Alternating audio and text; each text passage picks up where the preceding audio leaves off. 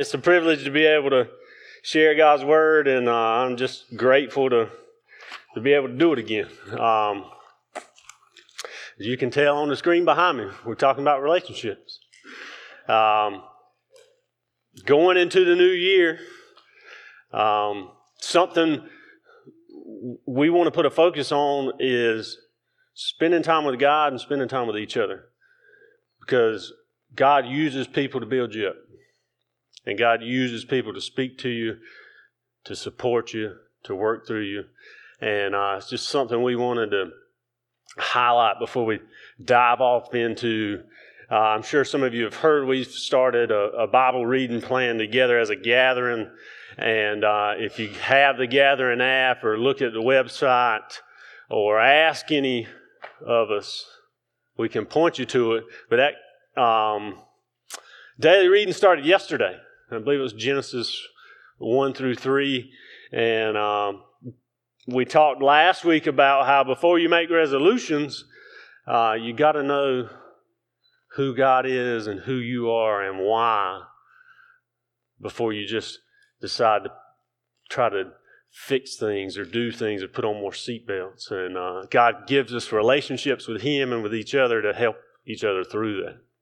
Because if you do it alone, I know me, I'm more than likely going to talk myself out of it. Uh, or figure out some way or, or only have a certain perspective. And when all the parts of the body are working together, it, it's a pretty well oiled machine. So, before we get into relationships, I want to pray. God, thank you for this morning. Thank you for this gathering. Thank you for uh, everybody that's gathered here, dear Lord. I just pray for all of us that, uh, that you open our eyes and hearts and ears to what you have to say this morning. Help us not to miss what you're doing. Help us how to see you designed us for relationships and, and for each other and for you and, and uh, to know that uh, you created everything and that your plan is the best plan and that uh, it's the only thing that satisfies. Thank you for just this opportunity just to share with people how much you love them and and uh, what you call us into. And I just pray that uh, I wouldn't hinder you, dear Lord, this morning, that you get me out of the way. And, and uh, we love you. I ask it in your name. Amen. So, uh, this morning we're in Psalm 133, verses 1 through 3. If you have your Bible and want to turn there, or you can follow along on the screen. Uh, but I'm reading out the New Living Translation. Um, it's probably my favorite one just because I spent most time in it and it's uh, little plainer, and I'm a pretty plain and simple kind of guy. Um, so, with that being said, we're going to start in verse 1. How wonderful and pleasant it is when brothers live together in harmony. For harmony is as precious as the anointing oil that was poured over Aaron's head that ran down his beard and onto the border of his robe. Harmony is as refreshing as the dew from Mount Hermon that falls on the mountains of Zion. And there the Lord has pronounced his blessing, even life everlasting. What is David saying? When we live in harmony together, it's as precious as anointing oil. When we live in unity together, harmony, uh, I use the word unity more than I use the word harmony, but when I think of harmony, um, one time I was sitting about where you are and I heard Bobby say something about when you strike a tuning fork and it plays a certain key, every instrument in that key will vibrate that's in the room. And that's what David is saying when he says harmony. We're, we're all of the same chord because we're in relationship with God and in with relationship with each other. So in this psalm, David is referring to Leviticus 8, where Moses is ordaining Aaron as high priest. And Aaron was the guy that came and helped Moses when God gave Moses the covenant and led the people out of exile into the promised land. And in Leviticus 8, that's kind of where this reference is coming from. It's also from Exodus 29 and 30 when they're setting up the tabernacle and and uh, the holy of holies and all the instruments and and things. And um, there's even a recipe for this anointing oil. And, uh, and I believe it's in Exodus 30. When you read the recipe, it's common stuff like cinnamon and ointment and myrrh and 12 and a half pounds of this and six pounds of that. And you read it and you're like, oh man, I want to make some anointing oil. I think I can make this recipe. And as soon as you get to, uh, I believe it's somewhere between verses 25 through 30, it says that that oil is meant for a special person and not for anybody just to make it, not for everybody just to use it. Well, this picture of Aaron being ordained as high priest is, uh, is a picture of Jesus. It's pointing to Jesus because that, what, what is the significance of anointing him with oil? The high priest had special duties that no other priest had. He was the priest over the other priest. He was he was the guy, you know. And uh, you know, once a year only he could enter into the most holy place in the tabernacle where the Ark of the Covenant was and where the presence of God was. And on that one day a year, the Day of Atonement, that he would make sacrifices for himself for any sin he had, and then he would make sacrifices for the nation. And uh, he would atone for people's sins. He would go on behalf of others, which is just a forebearing of Jesus. Hebrews chapter 7, verses 26 through 28 says it a little better than I can uh, when talking about this picture of anointing oil pointing to Jesus in, um, in Hebrews chapter 7, verses 26 through 28. It says it this way He is the high, He is the kind of high priest we need because He is holy and blameless, unstained by sin. He has now been set apart from sinners. He has been given the highest place of honor in heaven. He does not need to offer sacrifices every day like the other high priest. They did this for their own sins first and then for the sins of the people. But Jesus did this once and for all when he sacrificed himself on the cross. Those who were high priests under the law of Moses were limited by human weakness. But after the law was given, God appointed his son with an oath, and his son has been made perfect forever. What David is saying is that when we live in harmony together, when we live in unity together, in relationship together, it is wonderful, it is pleasant, it's refreshing, it's a picture that points to Jesus, like that anointing oil. So, after reading this, the question that comes to mind is how do we how do we do that? How do we live together in unity? How are we harmonious together? First thing I think about is, is humility. You got to be humble. And, and humility has been said one way like this humility is not thinking less of yourself, but thinking of yourself less. Valuing others more than yourself.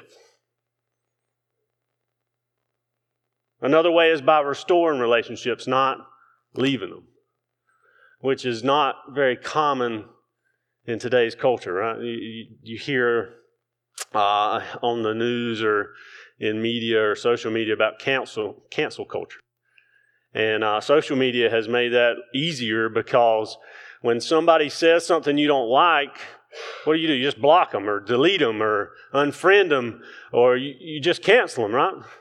We weren't made to do that. Uh, and that makes it worse on us because it makes us easily offended and makes us harder to disagree on things but still love each other. God made us for each other and for Him and to worship Him and to help each other. So you should work on restoring relationships, not leaving them and just going to the next one and the next one and the next one. We live in unity together by not arguing and complaining which goes back to thinking of others more than yourself. Do you think people can see this picture of Christ if we're not in relationship together? Do you think people can see, like they saw Aaron, it says they poured oil on his head and it ran down to his beard and on the border of his robe. That uh, ordination process lasted seven days. So it says harmony is as precious as the anointing oil that was poured on Aaron's head. Some translations say fragrant.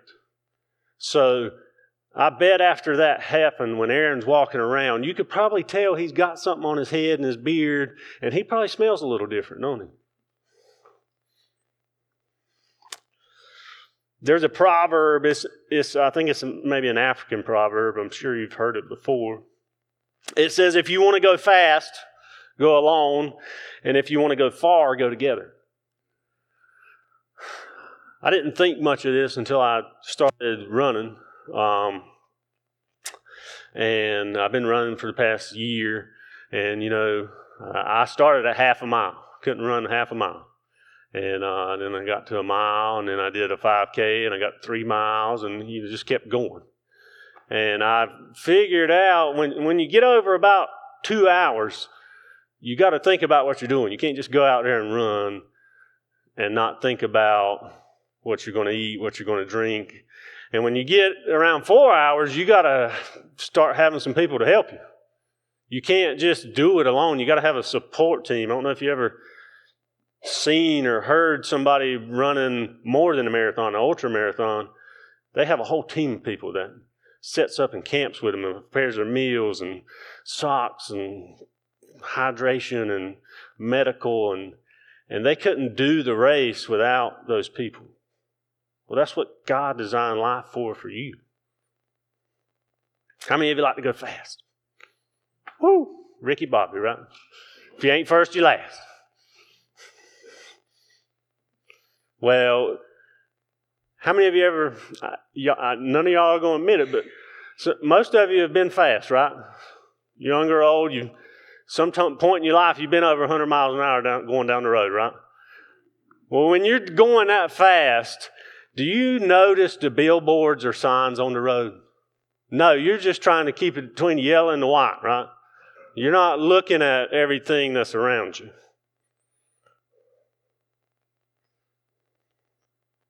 Cool thing about oil is it's hard to get off of, of you once, once you get it on you. Like I said, I bet people noticed and smelled Aaron once he had been anointed.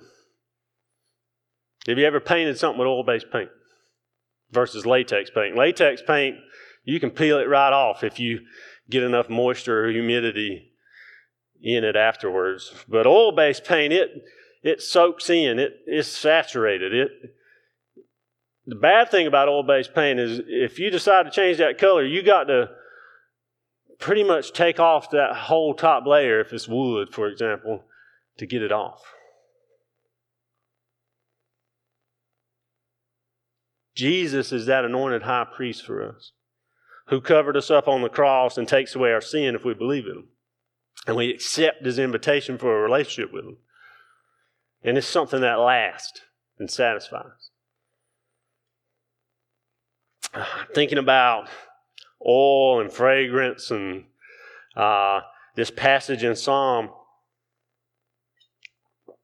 Paul in Second Corinthians says something about fragrance. And uh, this is what he says in 2 Corinthians 3 14 through 16. But thank God he has made us his captives and continues to lead us along in Christ's triumphal procession. Now he uses us to spread the knowledge of Christ everywhere like a sweet perfume. Our lives are a Christ like fragrance rising up to God but this fragrance is perceived differently by those who are being saved and by those who are perishing. To those who are perishing, we are a dreadful smell of death and doom. But to those who are being saved, we are a life giving perfume who is adequate for such a task as this. How do you smell? It's what I think about when I read that. How do I smell? Am I the stinky kid in class? or am my life giving perfume? Y'all don't put on perfume for nobody not to smell it, do you? Men or women. I remember, uh, y'all remember in uh, junior high or high school, you, I don't know about y'all, but in, in Clinton, which is the town next to Keener where I'm from, the only thing we had was the movies. So in middle school and high school, if you wanted to go on a date or you wanted to see a girl, you got your mom to take you to the movies, right? And y'all went to the movies together. Well, before you went to the movies, you put on that perfume, right? And y'all sat beside each other, and maybe you held hands, and maybe your shoulders rubbed up against each other. And you got home and you smelled that shirt, and you were like, man, I ain't never washing this shirt again. I'm gonna hang it up in the closet, boy. When I get to school on Monday, I'm gonna get around all my fellas and they're gonna be like, boy, smell this shirt. I was with that girl on Saturday. I'm telling you.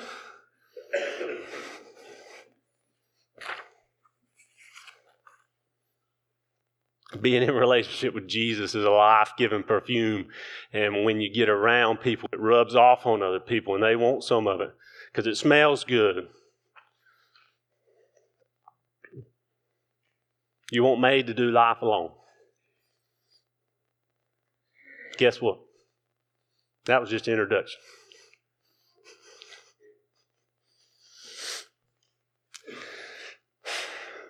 To be able to be in a healthy and right relationship, you got to be one with the fella that created relationships. You got to know God's love. That's the first thing. Having love for God. How many of you have ever wondered, if you're being honest now, this, this is going to be a hard question. It's going to be hard to admit. Sometimes it's hard for me to say. How many have ever wondered or ever said, why do I have a hard time loving God? Why do I have a hard time being obedient? Why do I start this Bible plan every year and get to Leviticus or Numbers and stop? Genesis 3 8 through 10 kind of is a reminder for me. And uh, if you read the Bible plan, I believe we went through 1 through 3 yesterday. Why do we have a hard time loving God? Well, in Genesis, you know the story. God creates the heavens and the earth and, and the seas and light and darkness and plants and animals, and then He creates man, and then He decides what? It's not good for be, man to be alone, so he creates a helper. There's the first relationship right there. And then what happens? In verse 6, I'm going to start in verse 6. Verse 8 and 9 will be up there on the screen. But the woman was convinced. The fruit looked so fresh and delicious, and that it would make her so wise. She ate some of the fruit, and she also gave some to her husband who was with her. Then he ate it too. And at that moment, their eyes were open, and they suddenly felt shame at their nakedness. So they strung fig leaves together around their hips to cover themselves. Toward the evening, they heard the Lord God walking about the garden. So they hid themselves among the trees, and the Lord God called to Adam, Where are you? He replied. I heard you, so I hid. I was afraid because I was naked.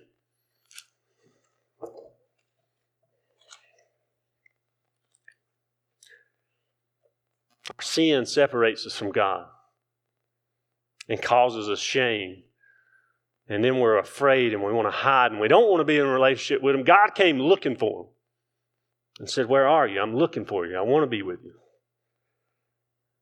And our sin separates us.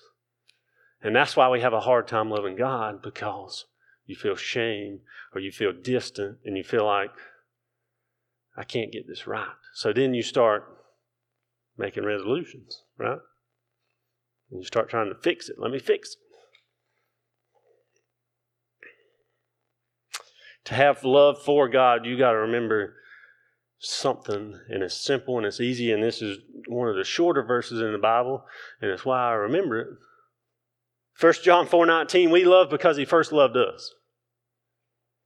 See, we get it backwards sometimes, and you think you know what it is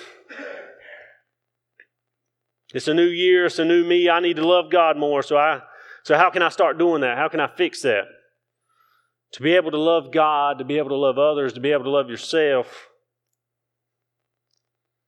you first have to understand how much God loves you. And let your life and your heart transformation be a response to that.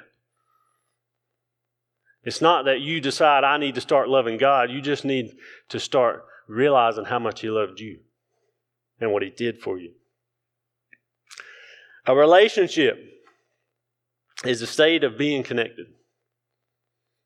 To be that pleasant, fragrant aroma, God wants us to be together and to do that. To be able to do that, we got to love each other, right? Second thing. It's simple. If you want to smell that pleasing aroma, to get some of that oil on you that lasts and that satisfies, Jesus tells us, just like he tells his disciples. In John 13, he's sitting down with the disciples. He had just washed their feet. They're sitting down talking, and Jesus says, A new command I give you love one another as I have loved you. So you must love one another. By this, everyone will know that you are my disciples if you love one another. Peter says it this way in 1 Peter 4 8 Above all, above everything, love each other deeply because love covers a multitude of sins. What happens when we get in relationship with each other? When we start rubbing up against each other? What happens when you rub two things together? You get friction, right? And friction causes heat. And where there's too much heat, things start to break down, right? If you have an engine and don't have any oil, what's going to happen? It's going to blow up. So, what do you need to keep that from happening? You need oil. In the body, you need anointed oil from the high priest, who is Jesus. who says, along with Peter, the motor oil to relationships in the body is to love each other deeply. First Peter says, love each other deeply. Some translations say earnestly. Earnestly means don't stop.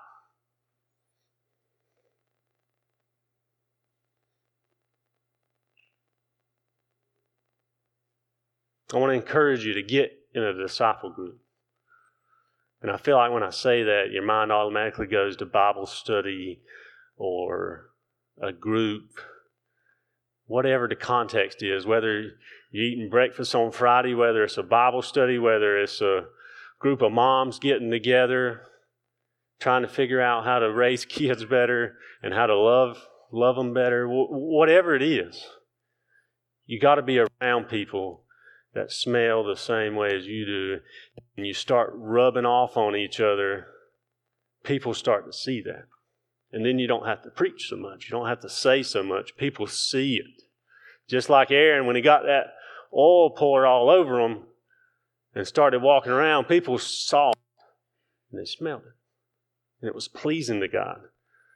And David says, when we live harmoniously together, when we live in unity together, it is that pleasing to God.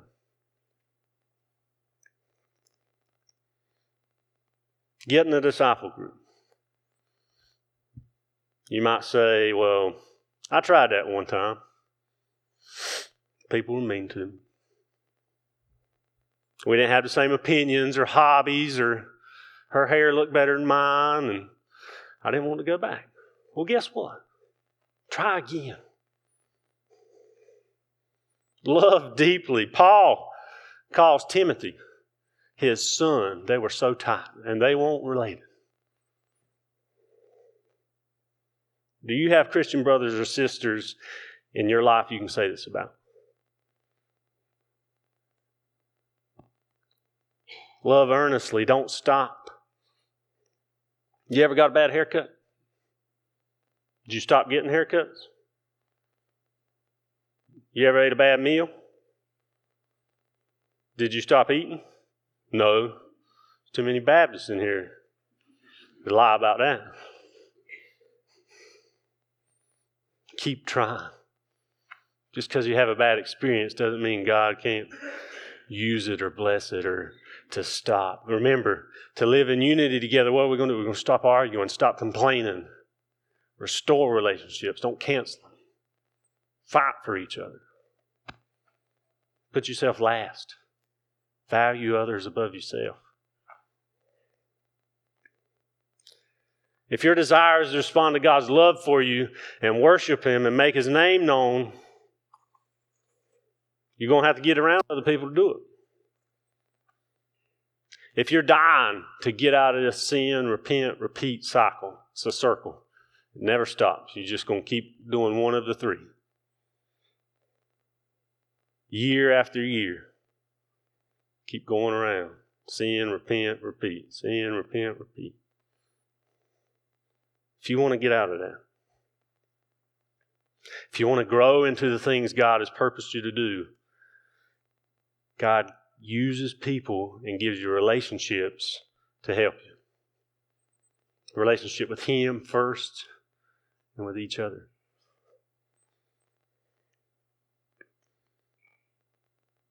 Last point I want to make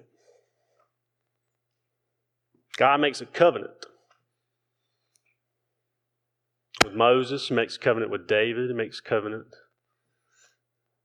different covenants throughout the Bible, and, and Jesus is the ultimate fulfillment of those covenants because, like we just read in Hebrews, He has paid for sins forever. It's done. We don't have to do it no more. We don't have to sacrifice anymore. Jesus was the ultimate sacrifice. But what is a co- what is a covenant? A covenant is is an agreement, a mutual promise. God made covenants with His people throughout the Old Testament just saying, if you trust me, if you commit to me, I promise things to you, I promise blessings poured out on you. Guess what? God keeps his promises. And with Jesus being the new covenant and the fulfilling of all the other covenants, this card right here, some people don't like it because you have to sign your name on the back. People don't like commitments, right? You don't want to be committed to something because then you're saying, I'm going to do something. Well, what if I fail? What if I don't live up to these commitments? This is the Gatherings Covenant Relationships card. It's on the back of those poles right there. There's no way I can go over this in one message or even right here and right now. But we're going to give you a little homework to do. Take one of them home and read it. It'll tell you who we are and why and what we believe in. And the only thing this is saying, this isn't just the gatherings way. This is God's way because it's nothing but Scripture. You want to be, I hate to even say it, not more successful. You want to be closer to God. You want to grow into the things God has for you. Get together. You want to be able to do this Bible reading plan together. Spend time with each other. This card is just what we're about and why. Some of you are, are, members, and some of you have read this card, or maybe this card got handed to you. Some of you have signed a card. It's just saying there's four main things. I'll read them to you right quick. I will protect the unity of the gathering, which is just saying what we just talked about. I'll put myself last. I'll value others above myself. I'll stop complaining, stop arguing, stop talking about people. Number two, I will share the responsibility of the gathering. The gathering has a responsibility to make God's name known. to help lost people get found. And you're just saying, I will share in that responsibility with you. Third thing, I will serve the ministry of the gathering by discovering my gifts and talents. You know, God made only one you. God only made only one Gary. No other Garys out there like this Gary right here. God gave each of you specific gifts and talents. And if you're not spending time with God, it's going to be hard to figure those things out. And if you're not spending time with each other, then it's going to be hard. Maybe you don't know what God has purposed you to do. Start spending time with Him and with each other and just start serving. Start putting yourself last and valuing people more than yourself. And, and people start affirming things in you. And you'll start to see. By developing a servant's heart. Jesus talked all about it in the gospel. He tells the disciples, who's John and James, maybe, sons of thunder, who's the greatest in the kingdom of heaven? If you want to be first, you got to be last. Not like Ricky Bobby. Fourth thing, I will support the testimony of the gathering. That's just saying, I got you back. I'm going to support what God's doing here. I know some of you are still in the dating, courting stage with the gathering, and you need to get to know this body better. Hard to make a commitment if you don't know somebody, right? But I want to encourage you to do that. But guess what? It's hard to do that just one hour a week. It's hard to do that with God just one hour a week. It's hard to do it with anybody. I think Bobby said one time, when I got married, if I told my wife I'm going to spend about 20 minutes with you in the morning, about a minute every time I eat, and an hour on Sunday, do you think she would have signed up for that? Commitments are hard to make, especially when you don't know people real well. It's the only thing I'm trying to say to you is get to know each other, get to know God. Love God, love one another, live Jesus, walk together. That's why those three things are, uh, I guess, a saying of the gathering. Because if you keep them three priorities in line, all the other stuff will happen. Let's pray.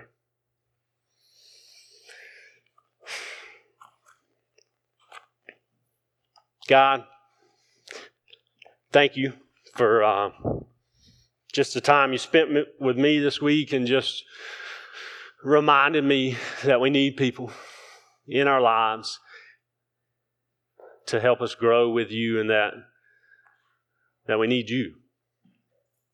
And that uh, you can't get to know somebody if you don't spend time with them.